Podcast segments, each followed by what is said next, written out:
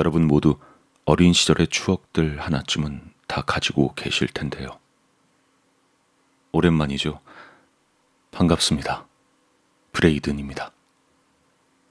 우리 여러분들이 가지고 계신 행복한, 즐거운 그런 추억들, 혼자만의 추억들이 어느 날 진짜 사실을 알게 되고 나서 순간 끔찍한 기억으로 바뀐다면 여러분은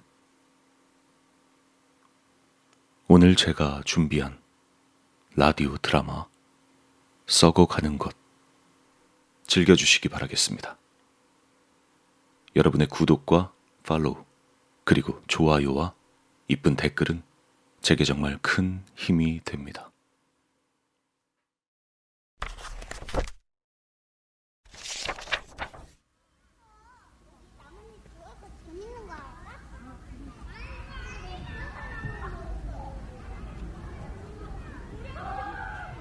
어린 시절 아무 생각 없이 지나쳤던 일들.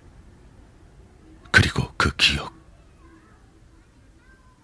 시간이 지나고 나서야 그 당시의 기억과는 사뭇 다른 사실을 알아차리고 소름이 끼치는 일이 덜어 있다. 예를 들면 나의 초등학교 때의 이야기. 당시 학교를 가던 길은 한쪽이 눈인 시골길이었다. 도중에는 망해버린 마네킹 공장이 있었고 그 너머에는 싸구려 과자 가게가 있었다. 그쯤에서 내가 살던 마을을 볼 때면 이미 논 저편에 있어 마치 점처럼 보일 뿐이었다. 그 마네킹 공장은 이미 망한 지 시간이 좀 흘렀던 모양이어서 사람이 일하고 있는 모습을 본 적은 없었다. 폐쇄된 공장 구지 부석엔 이리저리 흩어진 마네킹의 잔재가 쌓여 있고 그것이 언제나 철조망 사이로 보이고 있었다.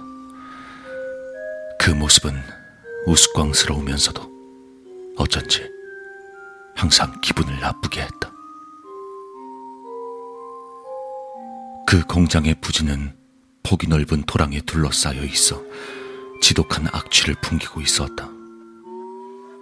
흐리고 썩어가는 물 때문이었다. 이리저리 쌓여있는 대량의 쓰레기들. 어느 날 지나가다 문득 평소엔 지나다니지 않던 공장의 뒤편으로 간 날이 있었다. 그쪽 도랑의 상태는 도로 쪽보다 훨씬 나빠 보였다. 그 수많은 쓰레기 중엔 상반신만 떠올라 있는 여자 마네킹도 섞여 있었다. 하얗게 떠올라 있는 그 마네킹의 얼굴은 쓰레기통 같은 토랑에서 마치 점같이 보이고 있었다. 건져 올려 친구들에게 보여주면 좋아할 거란 생각도 들었지만 물이 너무 더럽고 떠 있는 것도 멀어서 포기할 수밖에 없었다. 하지만 이상하게도 왠지 모르게 욕심이 났고 다른 녀석이 이 마네킹을 발견하고 건져 올리는 게 싫어서 이 발견은 아무에게도 말하지 않기로 했다.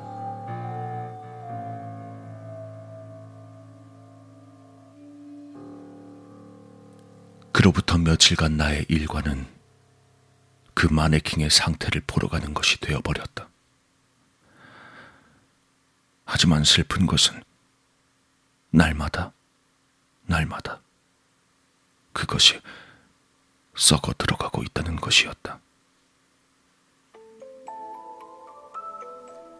며칠이 지나자 하얀 피부는 변색되기 시작하고 윤기도 사라져간다. 풍성했던 머리카락이 빠져나가 드문드문해진다. 윤기를 잃은 피부는 검게 움푹 파여나가고 심지어 쥐가 갉아먹은 것 같은 부분도 보이기 시작했다. 이제 원래의 모습은 모두 사라져버렸다. 그때쯤 이미 나는 완전히 흥미를 잃고 있었다. 마지막으로 보았을 때는 수면을 가득 덮은 쓰레기 더미에 파묻혀서 한치 아래도 보이지 않는 더러운 물에 대부분이 잠겨 있었다. 간신히 수면으로 보이는 부분도 물을 흡수해 보기 흉하게 부풀어 있었다. 그것은 이미 단순한 쓰레기였다. 어느 정도 시간이 흐른 뒤 한 번 더 보러 간 적이 있었다. 그렇지만 그 마네킹은 이미 사라지고 없었다. 그리고 초등학교를 졸업하게 되었고 그 길도 그 폐공장도 자연스레 잊혀져 가게 되었다.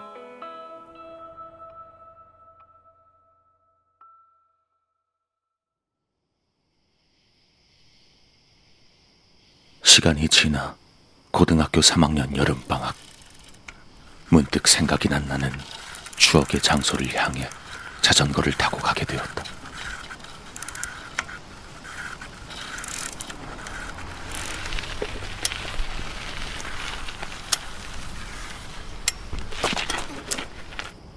그 도랑이 있던 곳으로도 가보았다. 이게 뭐야? 경치는 완전히 변해 있었다. 노는 매립되어서 주택가가 들어서 있었고 공장 부진 주차장이 되어 있었다. 그래 여기쯤이 마네킹 떠있던 데인데 도랑에 떠있던 마네킹을 떠올리며 추억에 잠겼다. 그리고 난 문득 알아차렸다. 어린 시절엔 생각하지 못했던 무서운 사실을. 근데 마네킹이 그렇게 빨리 썩던가? 플라스틱으로 만들어졌을 텐데.